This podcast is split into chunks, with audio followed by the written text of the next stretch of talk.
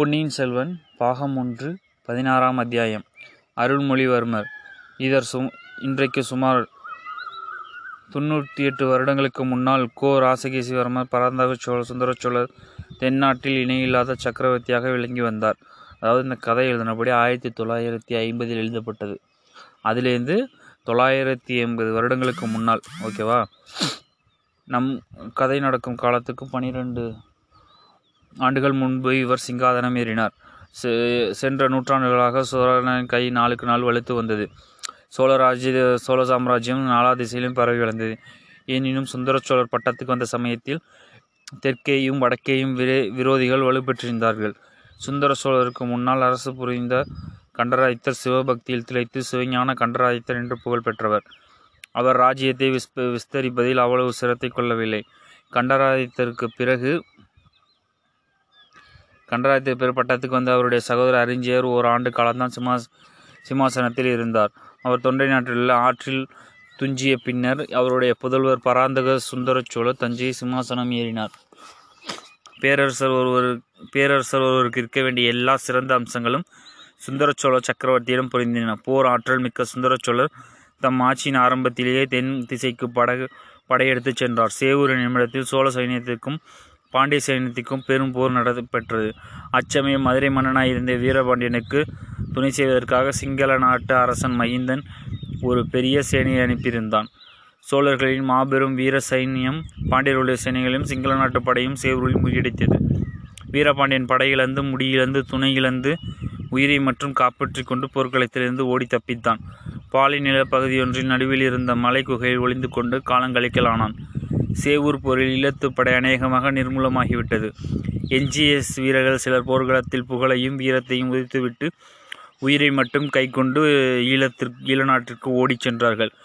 அவ்விதம் பாண்டியர்களும் சோழர்களும் நடக்கும் போர்களில் சிங்கள மன்னர்கள் தலையிட்டு பாண்டியர்களுக்கு உதவி படை அனுப்புவது சில காலமாக வழக்கமாய் போயிருந்தது.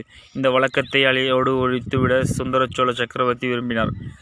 ஆகையினால் சோழ சைனியம் ஒன்றை இலங்கைக்கு அனுப்பி சிங்கள மன்னருக்கு பா புத்தி கற்க வேண்டினார்.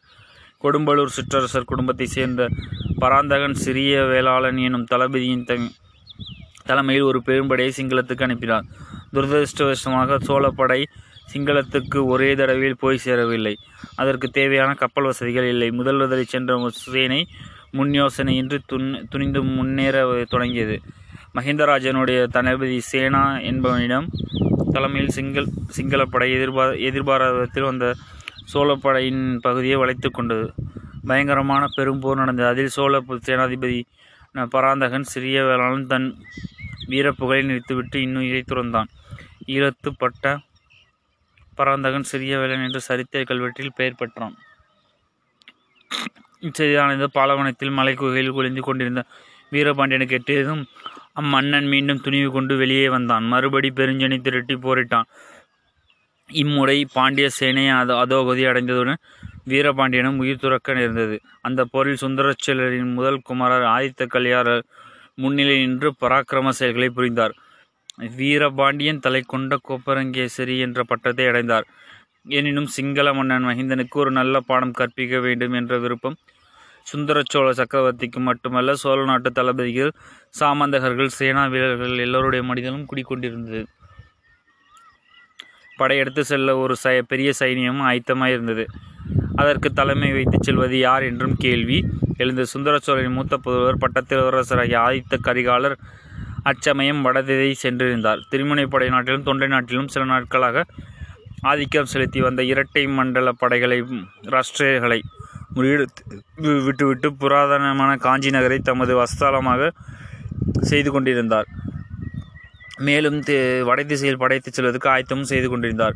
இந்த நிலைமையில் ஈழமண்டல படைக்கு தலைமை வகித்துச் செல்ல சோழ நாட்டின் மற்ற தளபதிக்குள்ளே பெரும் போட்டி ஏற்பட்டது. போட்டியிலிருந்து பொறாமையும் புறங்கூவலும் எழுந்தன. பழந்தமிழ்நாட்டிற்கு போரா போகாமல் தப்பித்து கொள்ள விரும்பியவரை காண்பதே மிக அருமை. போர்க்களத்துக்கு செல்ல செல்வது யார் என்பதிலே தான் போட்டி உண்டாகும். அதிலிருந்து சில சமயம் பொறாமையும் விரோதமும் வளர்வதுண்டு. ஈழ நாட்டுக்கு சென்று மகிந்தனை பழிக்கு பழி வாங்கி சோழரின் வீரப் புகழை நிலைநாட்டுவது யார் என்று பற்றி அச்சமயம் சோழ நாட்டு தலைவர்களே போட்டி மூண்டது. இந்த போட்டியை அடியோடு நீக்கி அனைவரையும் சமாதானப்படுத்தும் விதமாக சுந்தர சோழ மன்னரின் இளம் புதல்வர் அருண்மொழி முன்வந்தார் அப்பா பல பழையறை அரண்மனைகளில் அத்தைகளும் பாட்டிகளும் இடையே இத்தனை நாள் செல்லப்பிள்ளையாக வளர்ந்தது போதும். தென் திசை சைனியத்தை மாதாண்ட நாயகனாக என்னை நியமியுங்கள். ஈழப்போருக்கு தலைமை வைத்து நடத்த நானே இலங்கை சென்று வருகிறேன் என்று என்றார் இளங்கோ அருள்மொழிவர்மர் அருள்மொழிவர்மருக்கு அந்த அந்த அப்பொழுது பிராயம் பத்தொன்பது தான் அவர் சுந்தர சோழரின் கடைக்குட்டி செல்வ புதல்வர். பழையறை அரண்மனைகளில் வாழ்ந்த ராணிமார்களுக்கெல்லாம் செல்ல குழந்தை. சோழ நாட்டுக்கே அவர் செல்ல பிள்ளை சுந்தர சோழ மன்னர் நல்ல அழகிய தெய்யத்து அழகிய தோற்றம் வாய்ந்தவர். அவருடைய தந்தை அறிஞர் சோழகுலத்துக்கு எதிரிகளாய் இருந்த வைந்தம்பராயர் வம்சத்து பெண்ணாகிய கல்யாணியை அவருடைய மேனி அழகைக் கண்டு மோகித்து மணந்து கொண்டார். அறிஞருக்கு கல்யாணிக்கும் பிறந்த சுந்தர சோழர் பெற்றோர்கள் வைத்த பேர்தான் பராந்தகர். அவருடைய தோற்றத்தின் வளப்பை கண்டு நாட்டாரும் நகரத்தாரும் சுந்தர சோழர் என்று அவரை அழைத்து வந்தார்கள். அதுவே அனைவரும் வழங்கும் பெயராயிற்று அத்தகையருக்கு பிறந்த குழந்தைகள் எல்லோருமே அழகில் மிக்கவர்தான். ஆனால் கடைசியில் பிறந்த அருள்மொழிவர்மர் அழகில் அனைவரையும் மிஞ்சிவிட்டார். அவருடைய முகத்தில் பொழிந்த அழகு மனித குலத்திற்கு உரியதாக மட்டும் இல்லை. தெய்வீகத்தன்மை பொருந்தியதாகவும் இருந்தது. அவர் குழந்தையாக இருந்தபோதே சோழ வம்சத்து ராணிமார்கள் அவரை முத்தமிட்டு முத்தமிட்டு கண்ணம் கனியச் செய்து விடுவார்கள். எல்லோரிலும் அதிகமாக அவனிடம் வாஞ்சியாக இருந்தவர் அவருடைய தமக்கையாகி குந்தவை. அருள்மொழிக்கு இரண்டு வய பிராயத்தான் வயது மூத்தவளாக போதிலும் தம்பியை வளர்க்கும் தன் தலையிலே சு சுமந்திருந்தால் குந்தவை பிராட்டி. குந்தவையிடம் அருள்மொழியும் அதற்கிணங்க வாஞ்சையை வைத்திருந்தார் தமக்கை கே- தம்பி தாண்டுவது கிடையாது. இளைய பிராட்டி ஒரு வார்த்தை சொல்லிவிட்டால் போதும். அதற்கு மாறாக பிரம்மாவும் விஷ்ணுவும் சிவனும் சேர்ந்து வந்து சொன்னாலும் அருள்மொழிவர்மர் பொருட்படுத்த மாட்டார் தமக்கையின் வாக்கே தம்பிக்கு தெய்வத்தின் வாக்காய் இருந்தது. தம்பியின் முகத்தை தமக்கை அடிக்கடி உற்று நோக்குவாள். விழித்து கொண்டிருக்கும் போது மட்டுமல்ல அவன் தூங்கும் போதும் கூட நாளிகை கணக்கில் பார்த்து கொண்டிருப்பாள். இந்த பிள்ளையிடம் ஏதோ தெய்வ சக்தி இருக்கிறது. அதை வெளிப்படுத்தி பிரகாசச் செய்ய வேண்டியது என் பொறுப்பு. எண்ணம் எண்ணமிடுவாள். தம்பி தூங்கும்போது அவனுடைய உள்ளங்கையை அடிக்கடி எடுத்து பார்ப்பாள். அந்த கைகளில் உள்ள ரேகைகளில் சங்கு சக்கரம் வடிவமாக அவளுக்கு தோன்றும். ஆஹா உலகை ஒரு கொடை நிழலில் போ போ பறந்திட பிறந்தவன் அல்லவா இவன்? அதாவது ஒரு எல்லாரும் ஒரு ராஜா கீழே ஆள்ற மாதிரி வரணும் அப்படிங்கிற இது பட ஒரு ராசி வந்து இவனுக்கு இருக்குது அந்த கையை பார்த்துட்டு அவன் சொல்லி நினச்சிக்கிறான். ஆனால் சோழ சிங்காதத்தில் இவன் ஏறுவான் என்று இடம் இருக்கவில்லை. இவனுக்கு மூத்தவர்கள் பட்டத்துக்குரியவர்கள் இரண்டு பேர் இருந்தார்கள். பின் இவனும் எங்கிருந்து ராஜ்ய ராஜ்யம் வரப்போகிறது எந்த சிம்மாசனத்தில் இவன் ஏறப்போகிறான் கடவுள் சித்தம் எப்படியோ யார் கண்டது? உலகை மிக்க விசாலமானது. எத்தனையோ தேசியங்கள் எத்தனையோ ராஜ்யங்கள் இல் நில் நில உலகில் இருக்கின்றன. புஜாபல பராக்கிரமத்தினால் ஒரு நாட்டிலிருந்து இன்னொரு நாடு சென்று சிங்காதனம் ஏறி ராஜ்யம் ஆண்டவர்கள் ஆண்டவர்களை பற்றிய கதைகளும் காவியங்களும் நாம் கேட்டதில்லையா? கங்கை கதை. கங்கை நதி பாயும் வங்க நாட்டிலிருந்து துரத்தி அடிக்கப்பட்ட இளவரசன் படகில் ஏறி இலங்கைக்கு சென்று அரசு புரியவில்லை. ஆயிரம் வருஷமாக அந்த சிங்கள ராஜவம்சம் நிலைத்து நிற்கவில்லையா? அவ்விதம் குந்த பிராட்டி ஓயா சிந்தித்து வந்தால் கடைசியாக இலங்கைக்கு அனுப்பும் சைனியத்துக்கு யார் தளபதியாக போய் விவாதம் எழுந்தபோது அதற்கு அருள்மொழிதான் என்று முடிவுக்கு வந்தாள். தம்பி அருள்மொழி உன் தருணம் உன்னை ஒரு கணம் பிரிந்திருப்பதென்றாலும் எனக்கு எத்தனையோ சங்கடமாயிருக்கிறது. ஆயினும் நான் உன்னை போக சொல்ல வேண்டிய சமயம் வந்துவிட்டது. இலங்கையின் படையின் தலைவனாக நீதான் போக வேண்டும் என்றாள். இளவரசர் குதூகலத்துடன் அதற்கு சம்மதித்தார். அரண்மனை வாழ்விலிருந்தும் அந்த மாதரசிகளான எப்போது தப்புவோம் என்று அருள்மொழிவர்மரின் உள்ளம் துடித்து கொண்டிருந்தது. அருமை தமக்கையை இப்போது போகச் சொல்லிவிட்டால் இனி என்ன தடை? குந்தத்தி குந்தவி தேவி மனம் வைத்து விட்டால் சோழ சாம்ராஜ்யத்தில் நடவாத காரியம் ஒன்றுமே கிடையாது. சுந்தர சோழ சக்கரவர்த்திக்கு தம் செல்வகுமாரிடம் அவ்வளவு ஆசை அவ்வளவு நம்பிக்கை. இளங்கோ அரும் இளங்கோ அருள்மொழிவர்மர் தென்திசை சோழ சைனியத்தின் மாதாண்ட நாயகரானார். இலங்கைக்கும் போனார். அங்கே படைத்தலைமை வகித்து வகித்து சில காலம் போர் நடத்தினார். ஆனால் போர் மு- எளிதில் முடிகிறதா இல்லை. அவர் போர் நடத்திய முறைக்கும் மற்றவர் போர் நடத்திய முறைக்கும் வித்தியாசம் இருந்தது. தாய்நாட்டிலிருந்து அவர் வேண்டியவையெல்லாம் தளவாடங்களை கா சாமக்கிரியங்களும் சரியாக வந்து சேரவில்லை. ஆகையால் இது இடையில் ஒரு தடவை தன் தாய்நாட்டுக்கு வந்திருந்தார்.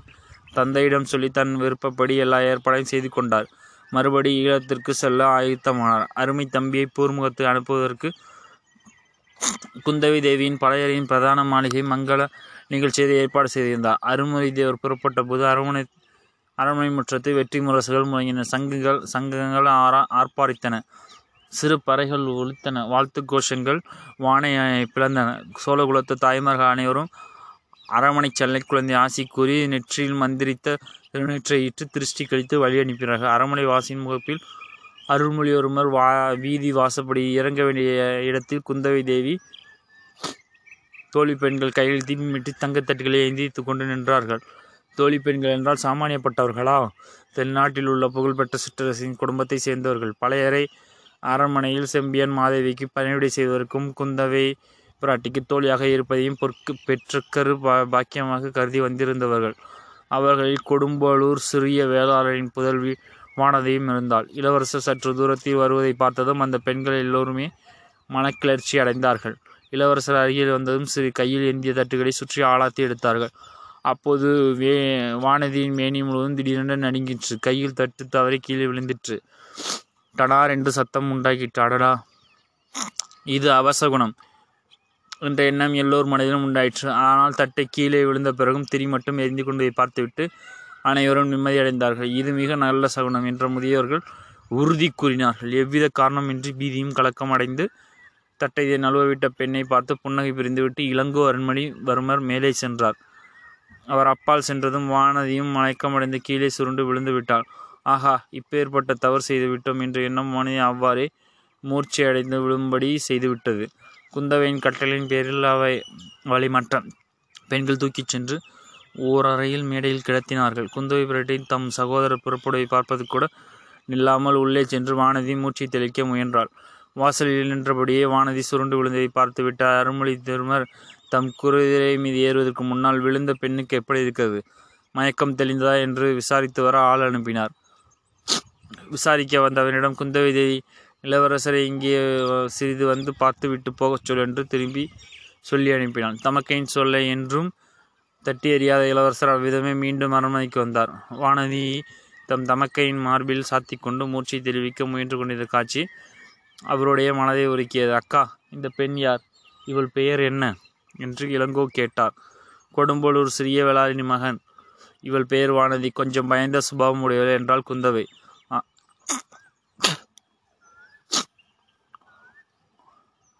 ஆக இப்போது இவள் மூர்ச்சையாகி விழுந்ததின் காரணம் தெரிந்தது.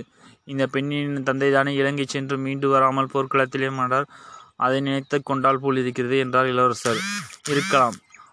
ஆனால் இவளை பற்றி நீ கவலைப்பட நான் பார்த்துக்கொள்கிறேன் இலங்கை சென்று விரைவில் வெற்றி வீரனாக திரும்பி வா. அடிக்கடி எனக்கு செய்தி அனுப்பி கொண்டிரு என்றாள் இளைய பிராட்டி. ஆகட்டும் இங்கே ஏதாவது விசேஷம் நிகழ்ந்தாலும் எனக்கு செய்தி அனுப்புங்கள் என்றால் இளங்கோ. இச்சமயத்தில் இளவரசரின் இளைய இனிய குரலின் மகிமையால் தான் என்னவோ வானதிக்கு மூ மூச்சை தெளிந்து நினைவு வரத் தொடங்கியது. அவளுடைய கண்களை முதலில் லேசாக திறந்தன. எதிரில் இளவரசை பார்த்ததும் கண்கள் அகன்று விரிந்தன. பின்னர் முகம் மலர்ந்தது அவளது பலவள செவ்வாயில் தோன்றிய புன்னகையில் கன்னங்கள் குழிந்தன உணர்வு வந்ததும் நாணமும் கூட வந்தது. சற்றென்று எழுந்து உட்கார்ந்தாள். பின்னால் திரும்பி பார்த்தாள். தன்னை இளைய பிராட்டி தாங்கிக் கொண்டிருப்பதை தெரிந்து கொண்டு வெட்கினாள். நடந்த எல்லாம் ஒரு குண ஒரு கணத்தில் நினைவு கூர்ந்தாள். அக்கா இந்த மாதிரி செய்துவிட்டனே என்று கண்களில் நீர் விளங்க கூறினாள். இதற்கு குந்தவை மறுமொழி சொல்வதற்குள் இளவரசர் அதற்கு நீ ஒன்றும் கவலைப்பட வேண்டாமானதி தவறுகள் யாருக்கும் நேரிடுகிறதுதான். மேலும் உனக்கு அவ்விதம் நேருவதற்கு முக்கிய காரணம் இருக்கிறது. அதை தான் இளைய பிராட்டியிடம் சொல்லிக் கொண்டிருந்தேன். வானதிக்கு தான் காண்பது உண்மையா கேட்பது மெய்யா என்ற சந்தேகம் வந்துவிட்டது. பெண்களை சாதாரணமாக ஏறிட்டு பார்க்காமலே போகும் வழக்கமுடைய இளவரசர் என்னுடன் பேசுகிறார். எனக்கு ஆறுதல் மொழி கூறி தேற்றுகிறார். என் பாக்கியத்தை என்னவென்று சொல்வதாக உடம்பு புல்லரிக்கிறது. மறுபடியும் மயக்கம் வரும் வந்துவிடும் போலிருக்கிறது. அக்கா இளவரசர். அக் இளவரசர் அக்கா சேனியகத்தினை நான் போய் வருகிறேன் நீங்கள் எனக்கு செய்தி அனுப்பும்போது இந்த பெண்ணுக்கு உடம்பு எப்படி இருக்கிறது என்று சொல்லி அனுப்புங்கள். தாய் தகப்பன் இல்லாத இப்பெண்ணை நன்றாக பார்த்துக் கொள்ளுங்கள் என்று சொல்லிவிட்டு கிளம்பி சென்றார். இவற்றையெல்லாம் குந்தை தேவியின் மற்ற தோழி பெண்கள் மேல் மாடங்களிலிருந்தும் பாலகணிகளிலிருந்தும் வழியாக பார்த்து கொண்டும் கேட்டுக்கொண்டும் இருந்தார்கள். அவர்கள் உள்ளங்கை உள்ளங்களில் பொறாமை தீக்குழுந்து ஆரம்பித்தது. அன்று முதல் குந்தவை பிராட்டி வானதியிடம் தனி அன்பு காட்டத் தொடங்கினாள். இணைய பிற இணை பிரியாமல் தன்னுடைய வைத்துக் கொண்டிருந்தாள். தான் கற்றிருந்த கல்வியையும் கலைகளையும் அவளுக்கு கற்பித்தாள்.